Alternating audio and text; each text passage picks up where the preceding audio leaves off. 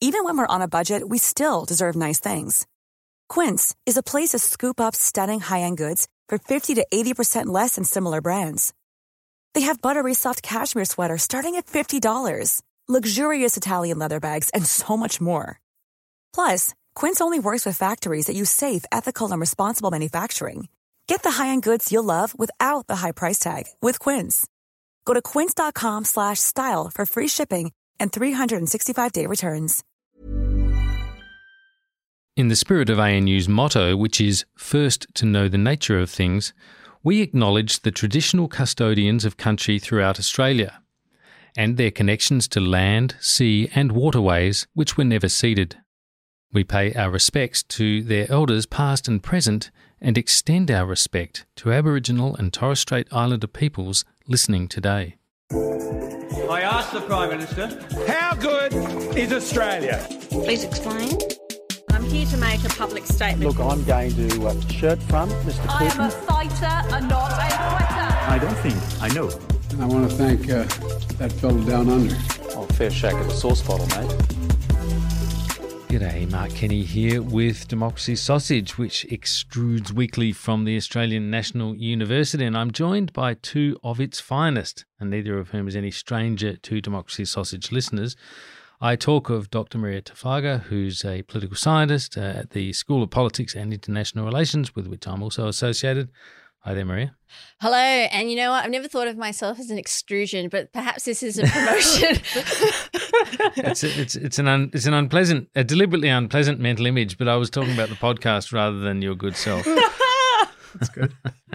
And also uh, with us, uh, again, no stranger to DS listeners, is Professor Frank Bongiorno from ANU's School of History, author, of course, of the acclaimed Dreamers and Schemers, a political history of Australia, and another history of the 1980s among among many outpourings. G'day, Frank. Hi, Mark. How you going? And hi, Marija. Hello, Yes. listeners. Going really well, Yeah. but you know, what what sort of prompted the discussion we're going to have today? I suppose has been a series of developments over the last week in politics, which I think are quite instructive, and we've had one or two chats about this, Frank, uh, in the, in the in the corridors.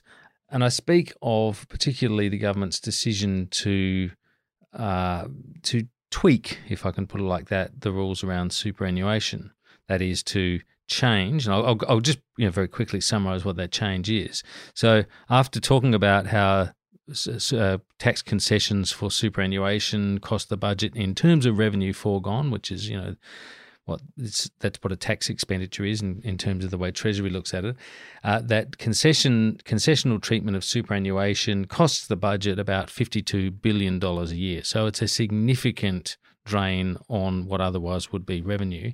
And what the government's proposed to do or is doing, and will legislate if it can get the uh, the numbers and get it through the the Parliament, uh, is a change so that superannuation accounts uh, over the value of $3 million will no longer have their earnings taxed at 15 cents in the dollar, but will have their earnings taxed at 30 cents in the dollar, which is still concessional, still lower than the marginal income tax rates that that income would otherwise attract, uh, but nonetheless is higher, right? Now, this will save a relatively minor amount of money in the budget in the in the early stages, uh, but gradually, if it's not indexed by future governments uh, could amount to a uh, a more significant and you know could rope in more a more significant uh, number of people. At the moment, it will apply to the top half a percentage point of superannuation holders. That is around eighty thousand people. Uh, now, the accounts that have $3 million or more in them, the average of which is about $6 million or $5.8 million, um, these obviously are people who are doing pretty well. And if they're just saving for retirement, then, you know, I'll go he, frankly. I mean, uh, and, and there are some accounts that have more than $100 million, which is supposedly in there for uh, their retirement.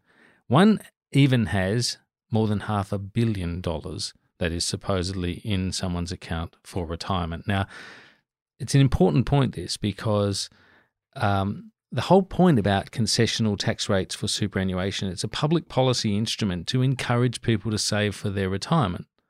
That's why the tax is foregone in the way that it is to encourage people to save for their retirement so there won't be a drain or as big a drain on the age pension and they will have a more comfortable post working life um, life. Um, clearly, people are using this for much greater uh, savings as an investment vehicle, uh, and uh, and to pass on to their kids or to do whatever they will with it. But it's not for retirement, quite clearly. And so that's the the modest change. The government has just clipped the very top of the superannuation pile, and yet we've seen the opposition immediately come out opposed to it and we've seen a lot of you know hyperbole and frothing in the in the press about uh, class war, and we've seen uh, you know uh, complaints that uh, Labor is coming after your money, that it is your money, and all this sort of stuff. Um, Frank, what, what does this tell us really about where we are with reform? I mean, it's a very mm. you would have thought this is the kind of thing that that a Liberal Party of the old might have actually supported because it's for self reliance, you know, it's for small government, it's for fiscal rectitude, for rebalancing the budget where possible, these sorts of things. Here's a very modest change, and and and and as Sean Kelly wrote on Monday, it's sort of treated like it's this dramatic change. Yeah, I think it, it has slightly greater effects, doesn't it, on people once they have retired. I think I think the increase is greater, but you're right. I mean, it's it's minor. Um, it at the moment at least, affects relatively small numbers of people. What's it tell us? Well, it tells us how hard reform is in this country when it affects anyone adversely because uh, there's a megaphone out there, and let's face it, we know what the megaphone is. It's conservative press, particularly Murdoch press, uh, which will amplify their complaints and and get up a kind of a, you know, the makings almost of a campaign against what the government's trying to do. Um, look, there's already public opinion polling that suggests that um, this uh, change, this modest change, has uh, broad support. I think it's up around two thirds. Yeah, that's that was Newspoll. And I think there's yeah. another poll out this morning as we record this mm. uh, that that accords with that as well. So essentially, people have people have accepted the logic of what the government's proposed. That's quite significant given yeah. all the all the frothing and hyperbole we've seen. it, it is, I think, and and you know we, we, it wasn't well sold by the government, it has to be said. I mean, the, the communication around this, I think, by the government was poor. Um, they didn't seem to have their story straight, their line straight. Um, well, can, let's just stop there for a moment because yeah. that's that's interesting. I was talking with someone from the government this morning about this before we uh, came to this recording, and we were discussing that very thing, that very aspect. You know, could this have been sold better? It struck me that um, the government was keen to establish that there was a problem and then present the solution, which is a reasonable way of going in when you're doing reform. Uh, I think back to the RSPT, the Resource Super Profits Tax, back in about 2010, when the government proposed this quite dramatic solution to the sort of runaway profits of these uh, these mining companies that weren't being repatriated, and it struck me at the time, being someone covering politics and everything else, that this was a dramatic solution presented to a problem people didn't realize they had. You know, there wasn't enough work, spade work, if you'll excuse the pun, given this was about mining, um, done beforehand to, uh, you know, to kind of uh, bring people into the frame that something needed to change, that needed to be a fix. The government, on this occasion, rolling back to the super question, the government spent a couple of weeks, it was a pretty short period of time, but spent a couple of weeks saying, superannuation tax concessions cost us this fifty-two billion dollars. It's uh, you know it's a big drain on the budget. It's unsustainable. Blah blah blah, and then and then came in with what was a very modest change. So in that sense, you know, I, I, that wasn't bad. I think that for me, the problem with what the government did in terms of, or the thing they could have done better, was that it immediately got criticised as a broken promise, right? But the government has engineered into this change that it will be legislated this term but will not come into operation until the 1st of July 2025, which will be after the next election. Mm. So this wasn't so much a broken promise from the last election as a new promise for the next election. And that's what the government, I think, could have been more forthright about rather than kind of being a bit bit iffy and saying, oh, well, yeah, okay, look, we said we wouldn't do it, but we're not changing it. You know, they could have they could have been more aggressive and saying it's not a broken promise. They, they could have. I mean, it sort of sits in between, doesn't it? It's a bit like the stage three tax cuts in a way. I mean, it, it would be difficult, not impossible, but difficult for a, new government, you know, at the, after the next election to um, uh, backtrack. I mean, you could you could do it. Governments do do backtrack on on policies, but once it's actually legislated, once it's in place, um, it, it, would be harder to to remove. I mean, well, Dutton's no, but no. Let's let's be clear on this. Dutton mm. and and the opposition has prom- immediately pledged to repeal it if elected. So the next election, unless the opposition mm. changes its position, voters will be able to decide whether they back it or they don't. I mean, no one was uh, explicitly using Chris Bowen's legendary words from the 2019 campaign, mm. but essentially Labor's message was if you don't like it, don't vote for it.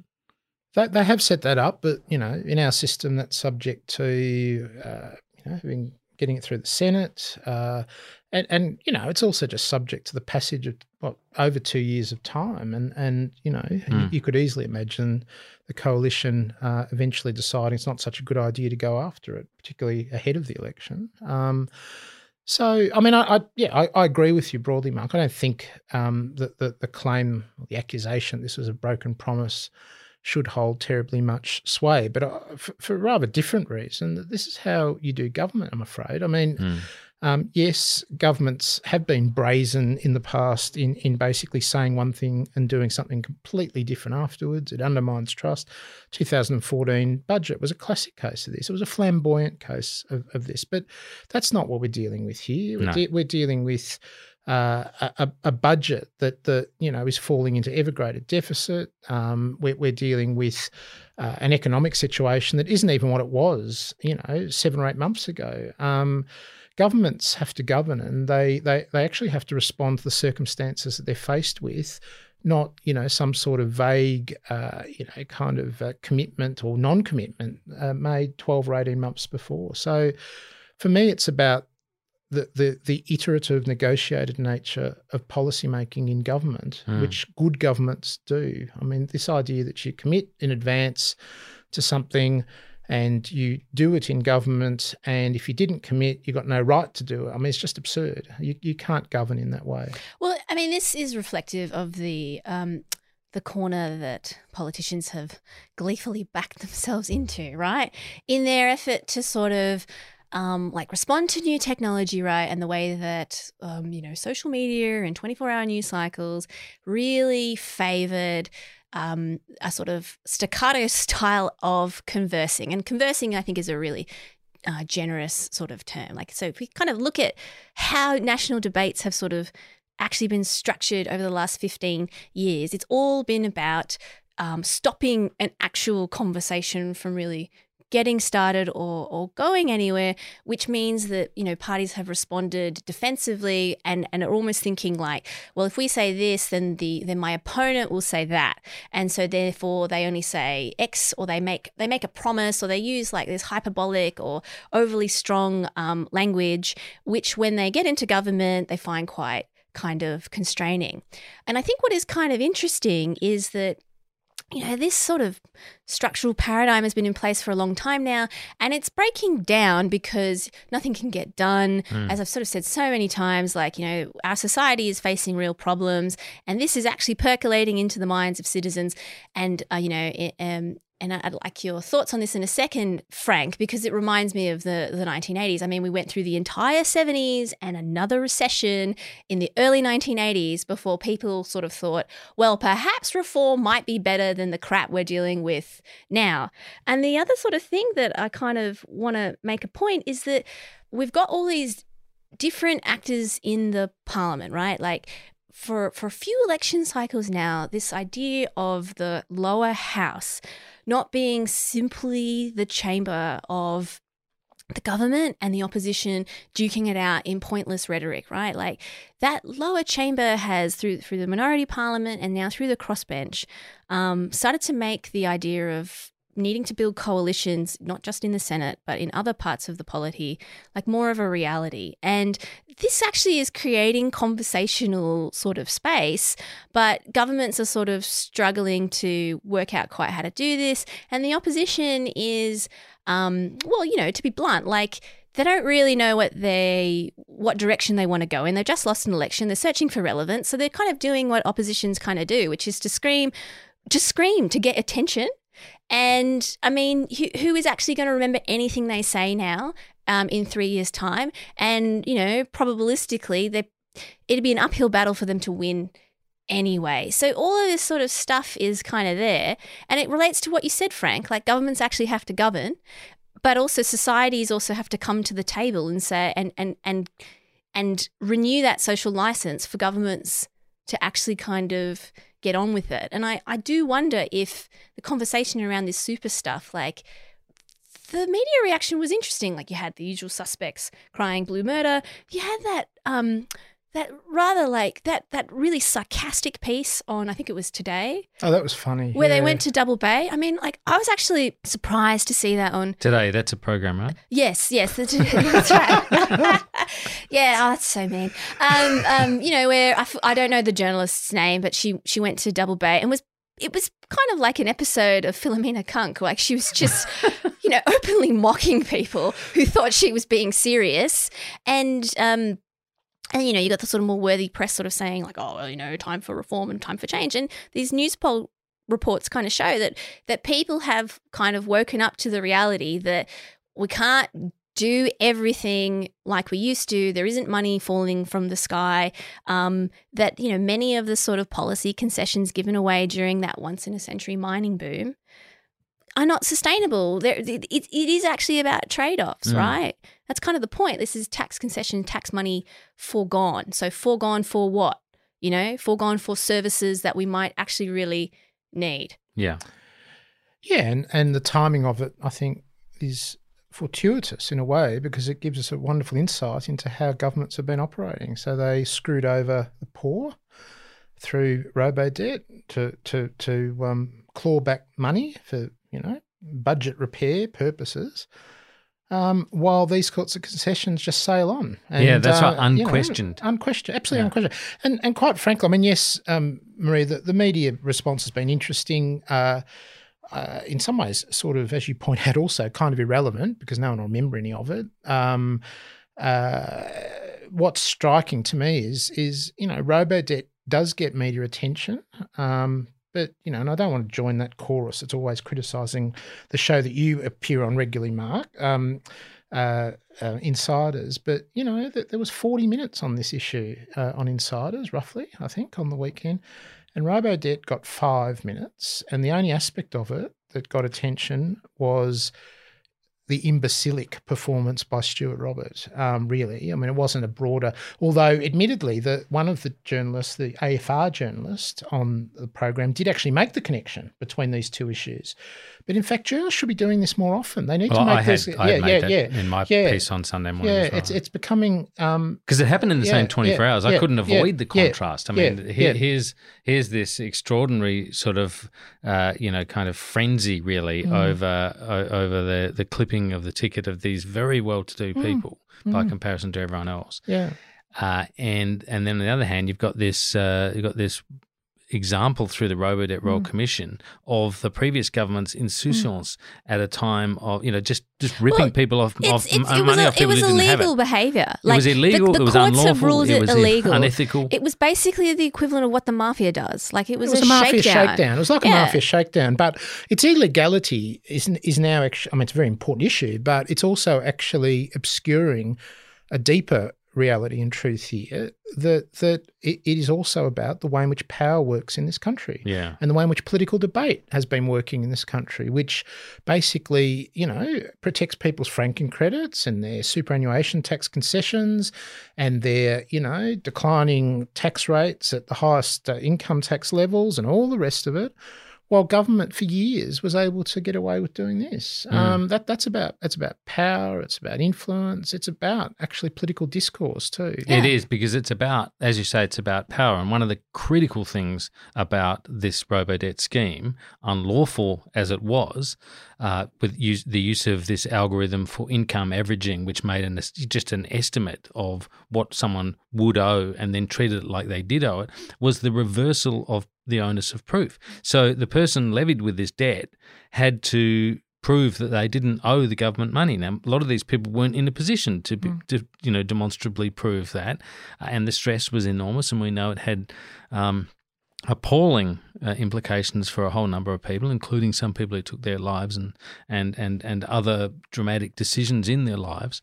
Well, there was, it's also like the Royal Commission um, testimony from Friday was deeply disturbing. I mean, it was effectively revealed that um, the idea of an income averaging scheme went from a, uh, you know, glint in the minister's eye to a pilot within two days. Apparently, you know, like that. That is that is a profound breakdown of the whole point of bureaucracy, which is to be a bit slow and cumbersome to make sure public mon- money is spent legally for one, and and not you know poorly. And I mean, we're actually sort of it's becoming apparent that there's sort of a pattern of, of behavior that has uh, emerged out of the, the previous government where, I mean, this is not only the only kind of case. I mean, I think, I believe the Williams case, which was around education funding, like, you know, or the sports rorts affair, like they kind of, what they sort of show is the federal government was essentially spending money in ways that it's actually legally not allowed to under the Mm. Constitution because it's supposed to fund money through the, through Section 96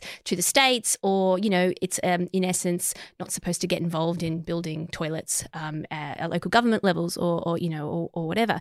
And, and it, it is actually linked to the extremely disturbing stuff that Stuart Robert was saying. He was basically saying, in a nutshell, that he, he said that, oh, the reason why I argued in favor of Robodebt on um, so strongly in the media was because of cabinet solidarity, right? And and he said that you know this doctrine of the Westminster system, which he described as well, cabinet makes a decision and therefore we all go out and defend it, right? But nowhere in the Westminster system does it say that it's okay to um, defend an illegal program, right? Yeah. Um, especially if you have reservations about it. You know, the, the idea of cabinet solidarity is simply that the the cabinet is a, a, a allows for a secret debate, so a frank discussion can be had. Right at the top levels of government as a way of managing internal conflict, and then the cabinet, having made a decision, is kind of bound by it. And if you can't abide by that decision, then you should quit. Okay.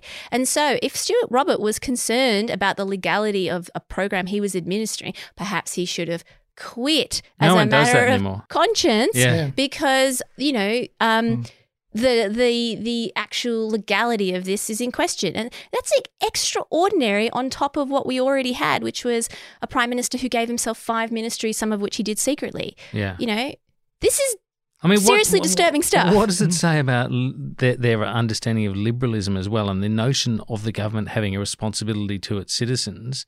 The rights of mm. those citizens was was absolutely were, were obliterated. They were required to prove to their government that they owed it money, that they didn't owe it money. Sorry, I mean it was an it was an outrageous uh, reversal of the onus of well you know effectively the logic is they gave up those rights once they became dependent on the Yes, state through yes. welfare Which comes back to the issue of power. I mean, Yeah. it- it's something you can do to people without power, without Yeah. wealth. That's you right. don't do it to superannuants, which with, with six million dollar balances. Yeah, Um, or Yeah. to yeah. ministers who who can't follow their own rules or code of conduct or their own laws. One one rule for powerful people and one rule for poor people. Yes. Let's take a break and be back in just a moment. Wow. Nice. Yeah. What you're hearing are the sounds of people everywhere putting on Bombas socks, underwear, and t-shirts made from absurdly soft materials that feel like plush clouds. Yeah, that plush. And the best part? For every item you purchase, Bombas donates another to someone facing homelessness. Bombas. Big comfort for everyone. Go to bombas.com slash ACAST and use code ACAST for 20% off your first purchase. That's bombas.com slash ACAST. Code ACAST.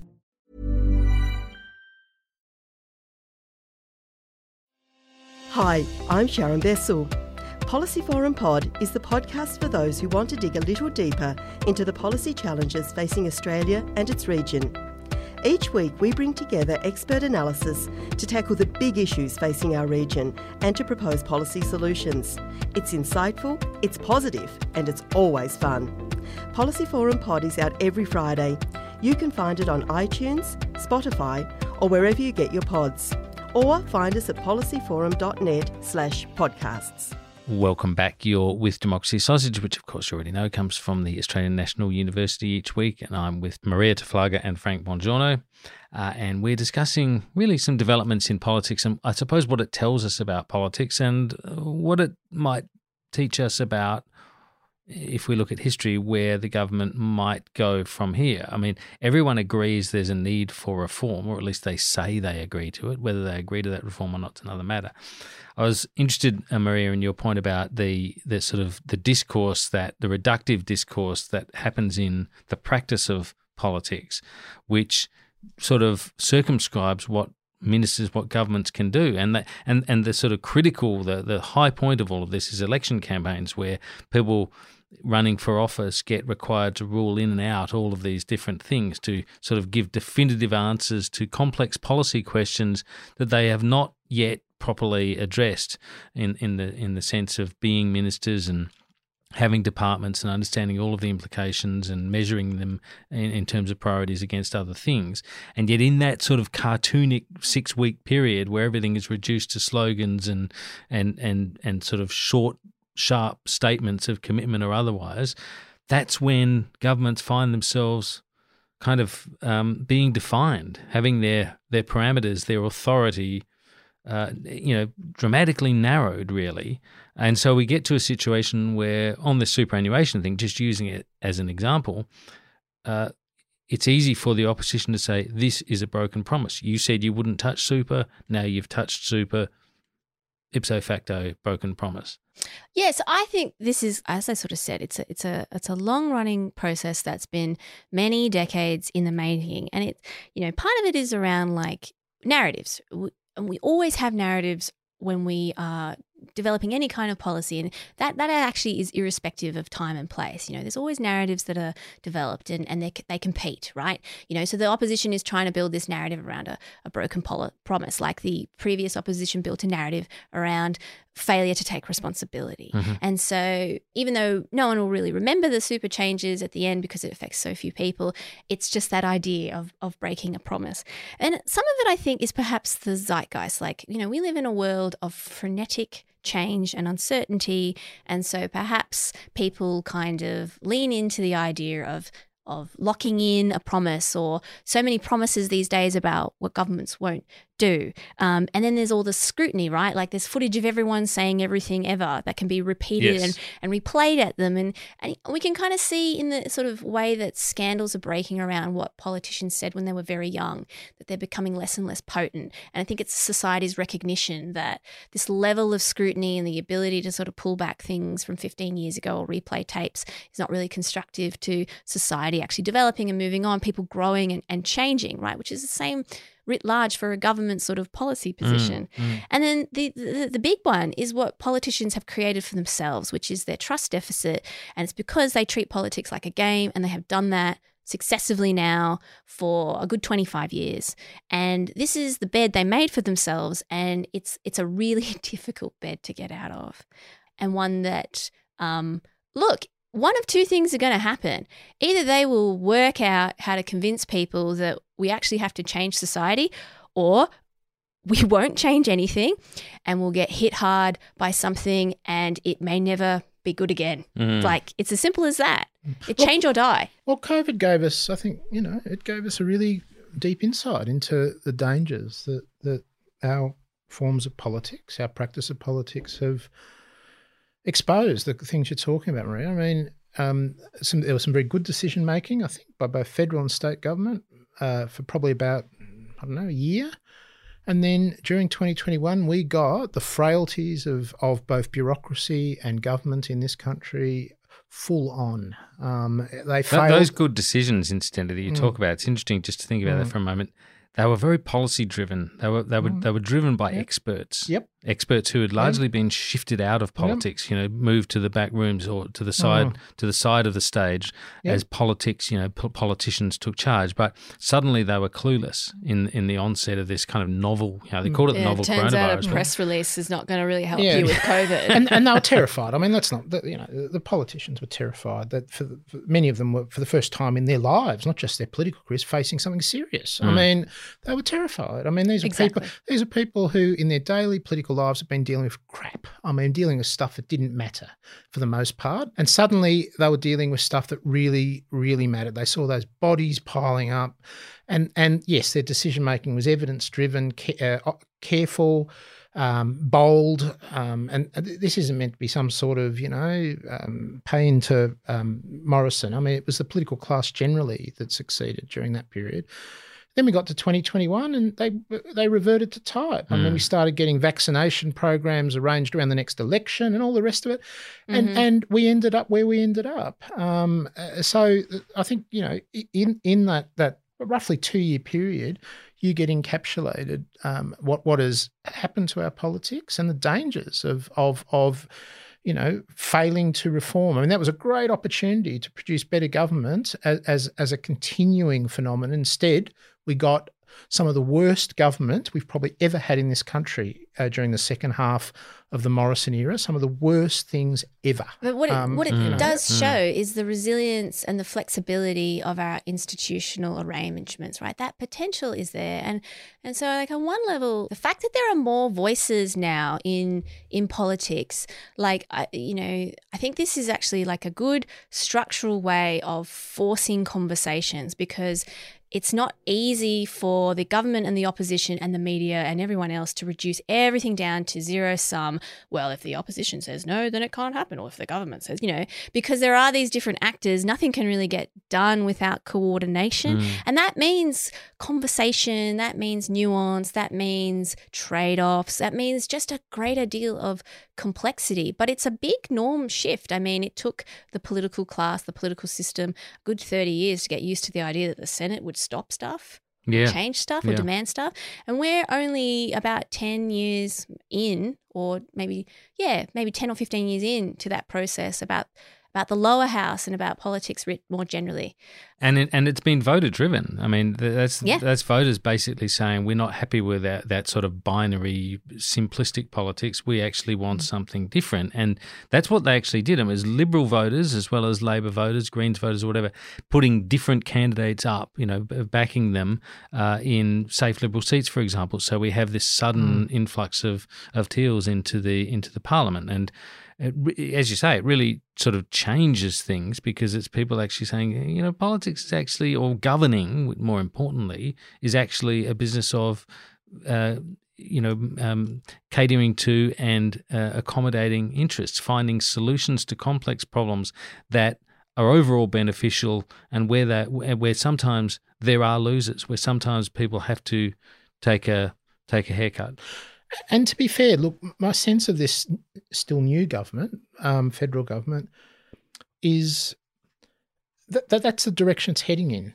I think they do see policy as as a more negotiated process. Um, I think um, you know there is a strain of enormous arrogance within the Labor Party generally, and I'm thinking here, you know, also rank and file, not just leadership towards the Greens, and for the most part, they've put that on hold. Actually, they realise that it, it's counterproductive. Um, they've got to, that, that, in fact, they can't govern without the Greens. That's their reality. I mean, they basically need their numbers in the the upper house, and may in due course need their their numbers in the lower house too. So it, has been, I think, a more sensible approach to the kinds of issues you're raising, Marija, and.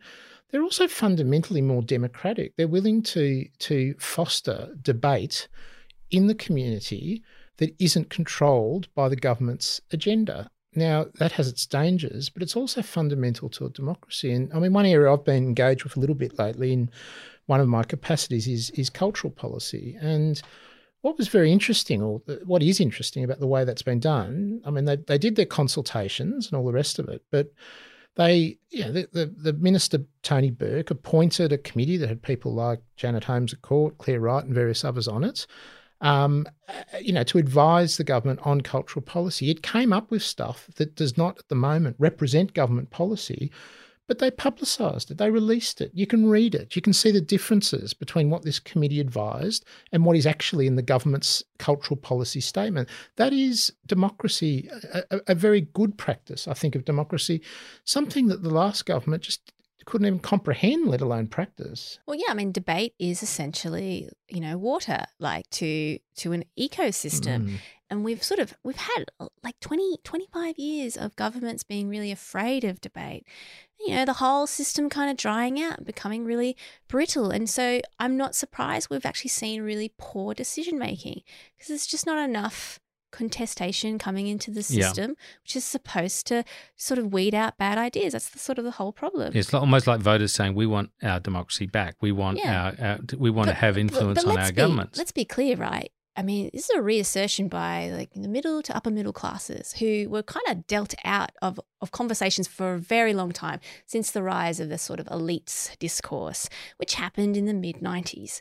And, you know, essentially, this group of very um, well organized voters with a lot of social capital have out organized these sort of big dinosaurs, these big parties that have relationships with with um, you know media groups that broadcast their message, and it's not just because they're well organized. There's like lots of things have happened in society to break down this kind of monopolistic, duopolistic kind of um, structure. Like, and we're just we're just all of these things work on cycles. Like we're just returning to you know a politics of a bygone era. It's in, but instead of it all being about knocking on doors and coordinating on soapboxes around street corners, it's it happens online, and then that online activity goes into the public, and that's and that's that's our system working. That's our system innovating and, and renewing. So we. There's a lot of knocking on doors, though. I mean, it does have some some of the practice of it is actually, you know, um, recognisably old in a way. Exactly. Um, if you're talking about the community independents, for instance, Exactly. um, it is often quite, you know, it's grassroots stuff that that you know resembles the foundation of earlier political parties, Labor, Liberal, and Country Party. Yeah. Um, which is quite interesting, I think, Yeah, in its the- own right. the That's the role- cy- cyclical yeah. aspect of it. exactly, I think. And the role of you know, like for a better word, matriarchs, right? Yeah, women are very Um, prominent in yeah, like they're women's quite- organisations. That's right. They're very prominent in the early days. They're very prominent in the Mm. teal movement, especially you know grandmas. Like, Yeah. yeah. But how much of this also are the spaces opening also because of the decline or declining influence of legacy media? Um, you know, I mean, the Murdoch media has been humiliated at recent elections. Um, it- I mean, it, it really, in a lot of ways, didn't so much campaign against Albanese at the last election; it campaigned against Teals. Um, Yeah. Oh, yeah. uh, The, the, the reaction yeah. of media to the, Yeah. to those people who had the Yeah. temerity to actually stand for Mm. election, Mm. as if this was some sort of Mm. you know undemocratic thing to do. Was, Well, it was is very astonishing. undemocratic, I mean, and, you and we know. and we see it again. I And we've been talking about it here already, but we see it again with the kind of media reaction to the uh, superannuation changes. And in, including stories about, well, this is an index, so uh, some modelling shows that you know, forty-five years from now, it won't have eighty thousand people affected; it will have half a million. You know, uh, eight- 45, 13 federal elections from now. Yeah. I Well, mean, you know what? Seriously, I mean, Fraser forgot to index tax on income taxes like what 45 years ago and we haven't had a single tax cut in that time. It's it's a disgrace. the political system won't be able to respond. Well, I just I just thought it was interesting that um, those sort of stories were being run because they really Mm. just showed the lengths to which people were going to find a kind of to uh, turn their brains off. or to find a negative side to this story, which was really quite consistent with the idea of public policy having a, a public purpose and of the idea of budgets being something that you need to have control over, that you need to balance. I mean, the Conservatives are always talking about the need for fiscal balance. And as soon as a very cautious idea is floated that actually does that, we, we see this reaction. Um, and, you know, it's astonishing just the, the, the, the, I suppose, the disconnect, which is what you've both been saying, really, but the disconnect between those old politics and those old media and what the electorate is starting to say. Because throughout all of that, we then see these polls come out and they show that 64% of Australians think the super changes are a good idea. The media's, the negative media's had naff all effect. Which is an extraordinary level of support, right? It For is. a measure. Mm. That's For, Yeah. yeah. for Yeah, a measure that's actually taking. measure. Yeah, Yeah. yeah, precisely. So, look, let's just, in the time we've got left, which is not long, but let's just turn our minds to, Frank, what the, you know, what more the government can do around this. Just perhaps using a bit of a historical example. Uh, the the one that's often talked about, I mean, people always mention the Hawke Keating era as the golden reform era and, era and so forth. How did how did government then in the 80s, uh, you know, Marija talked about, you know, a couple of recessions and politics being extremely divisive Mm. in 75 and, and after that. And all of those things came together. And then Labor comes to power in 83 with bringing Australians together as the slogan, Bob Hawke's slogan. Mm. And then they actually do do a whole bunch of stuff. Now, a lot of it has been described as low hanging fruit or things you can't do twice, right? Like floating the dollar or whatever. But uh, nonetheless, they built the constituency. Is there any uh, any scope for that kind of root and branch looking at policy now, particularly say in the economic area? Oh, I- mean, I, I, the argument I put about this is that the Hawke government has not a great deal to tell us about the content of policy because it, it was a response, as Marija said earlier, actually to the specific circumstances, the late seventies, early eighties. Um, so I, I'm not sure about. Um, no, but I mean in terms yeah. of the mechanism. Oh, the mechanism that that's Yeah. where it, it has a lot to tell us. Mm. Um, uh, uh, you know about how you do things, Mm. about the relationship between what you say you'll do at an, uh, during an election campaign and what you do afterwards. Mm. Now, sometimes Hawke was. I mean, if you think Ab- uh, Abbott was brazen Hmm. in in 2013, I mean, Hawke was abandoning the Labor's election commitments by Sunday, the Sunday after the election. Um, uh, certainly by Monday, it was basically all over. He's basically he's telling he's telling you know potential economic advisors that you know not going to be doing any of the stuff that we said during the. I mean, he was completely brazen about it, and it was all about. Um, the, the, the sense of both economic decay and uh, you know the, the recession of, of 1982 83 both both of those things This was because he'd read the Red Book, you know, the, the, the incoming government book, and But they knew they knew that there was a big deficit there, and and but yeah, they sort of assembled over here in Canberra in the old uh, Lakeside. What is it now? QT and John Stone had been up all night, and they, they had a chat on Sunday. It was quite clear where they were heading. It was basically to abandon the, the moderate Keynesianism that he he essentially outlined i- i- in his Opera House policy speech in February.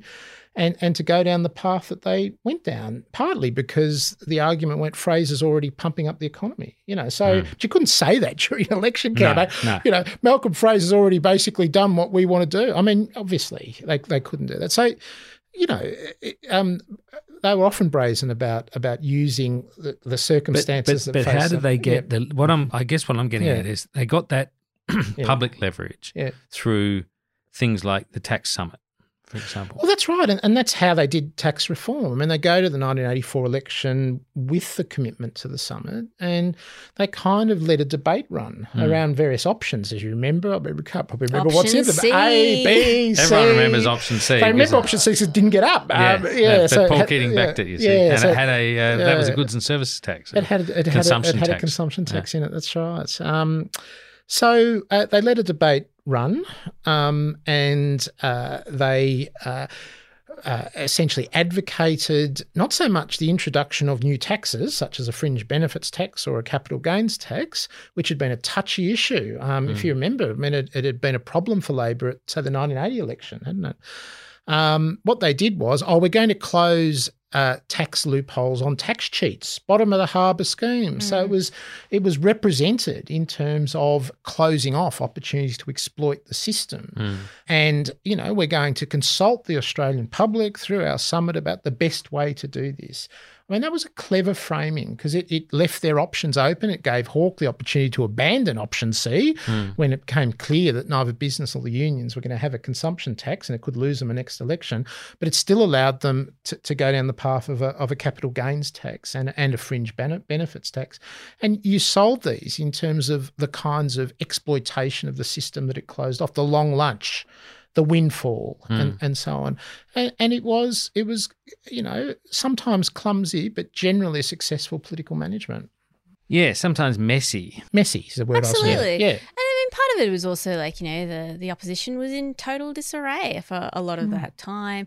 They also agreed with a lot of this. Stuff. They stuff, didn't agree with that though. But No, that, that's a kind didn't. of great myth that they Exactly, agreed with exactly. her. They didn't, agree, agree with, with that the gold stuff. tax, and they didn't Yeah. agree with the. I mean, actually, on, Yeah. on most tax stuff, they weren't Yeah. very supportive. Like, remember the, um, you know, there was some changing to the assets test for the aged, like that. The 1984 campaign was built on that. Hmm. Yeah, so, yeah, that was an issue at the '84 Exactly. campaign. They, they didn't support this stuff. They supported. They they did support the floating of the dollar. That's right. They they they supported those sort of big macro kind of changes, but Mm. that, you know, I think they uh, ex- re- opposed the gold tax. You know, like yeah, Mm. Well, it's interesting. Uh, we'll, we'll we'll see how all of these debates play out because um, we saw a real glimpse of how febrile the system still is when, in the in the sort of hours, days, and hours after the announcement of this change to superannuation, Treasurer Jim Chalmers was asked about whether the family home could become subject to. Um, uh, to tax, capital gains tax concession or reduction, and being a policy guy and being a treasurer who wants to keep things open, he refused to be absolutely definitive on it. I think it was on that Channel 9 program you mentioned. Uh, no, it was the other one. It was Kochie. That's seven. Oh? Kochie, Sunrise. right. Sunrise. The one with the cash cow. right. I mixed yeah, up. yeah. Yeah. That's right. You know what he should have said, Mark? I mean, they do need to get their line straight. He should have said, Kochie, no, we're not going to touch the, the family home. We're not going to nationalise the banks and we're not going to buy back Qantas. And he Ah. should he, he could easily have deflected a that. bit of a bit of he could e- sarcasm and, would have gone and that way would have there, worked yeah. in that particular light-hearted breakfast television context but instead it was allowed to run Well, Uh, yes, and uh, and and Kochie uh, stuck with it, um, and uh, and and the more he stuck with it, and the more uh, Chalmers didn't sort of give him what he wanted or what he was asking for. Um, you know, the more it was allowed to run. Of course, then media takes it up that you know the government hasn't ruled it out. We get into that whole sort Mm. of negative uh, or vacuum space where where things that haven't happened are the news. That's Uh, right. And they'll then be after you franking Well, it's, it's I mean, That- I mean, that's right. Yeah, it's a lot easier to report on like speculation than actually Yeah. reading a document, passing the document, asking people whether or not this makes any sense. You know, it's yeah, and then Albanese the next morning, I think by the next morning on on PK's program on Radio National, um, rules it out. Right, says no, we're we're not going to do it because it's a bad idea and Australians don't want it. Uh, which is not really a particularly deep sort of policy That's justification for not doing it, but it was it had the defence of it's a being. def- shibboleth. it's staying a shibboleth. That's basically what he it said. was, it's definitively Yeah. a, Yeah. a shibboleth we Yeah. defend. Yes. Yeah, so uh, that's so home is his castle he should have Yeah. said exactly, exactly. so, but it will be interesting. Look, we're gonna have, we're gonna have to bring this to a to draw this to a close. But it will just in in in, in Aw. conclusion say uh, it will be interesting to see how. Um, you know how all of these things play out, really, because the mechanism that the government has used here of proposing a change that will come in after the next election does give it at least the potential to propose other changes, as long as they're well argued, that it can survive an election on.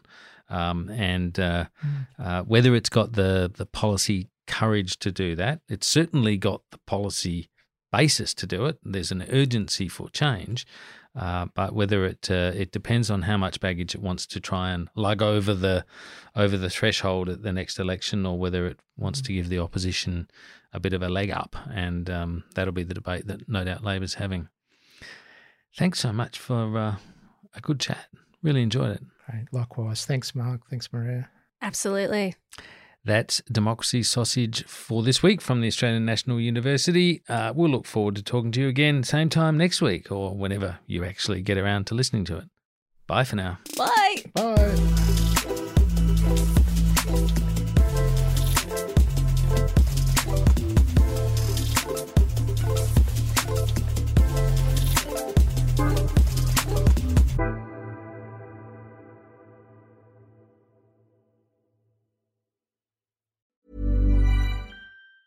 Hey, it's Danny Pellegrino from Everything Iconic. Ready to upgrade your style game without blowing your budget? Check out Quince. They've got all the good stuff shirts and polos, activewear, and fine leather goods, all at 50 to 80% less than other high end brands. And the best part? They're all about safe, ethical, and responsible manufacturing. Get that luxury vibe without the luxury price tag.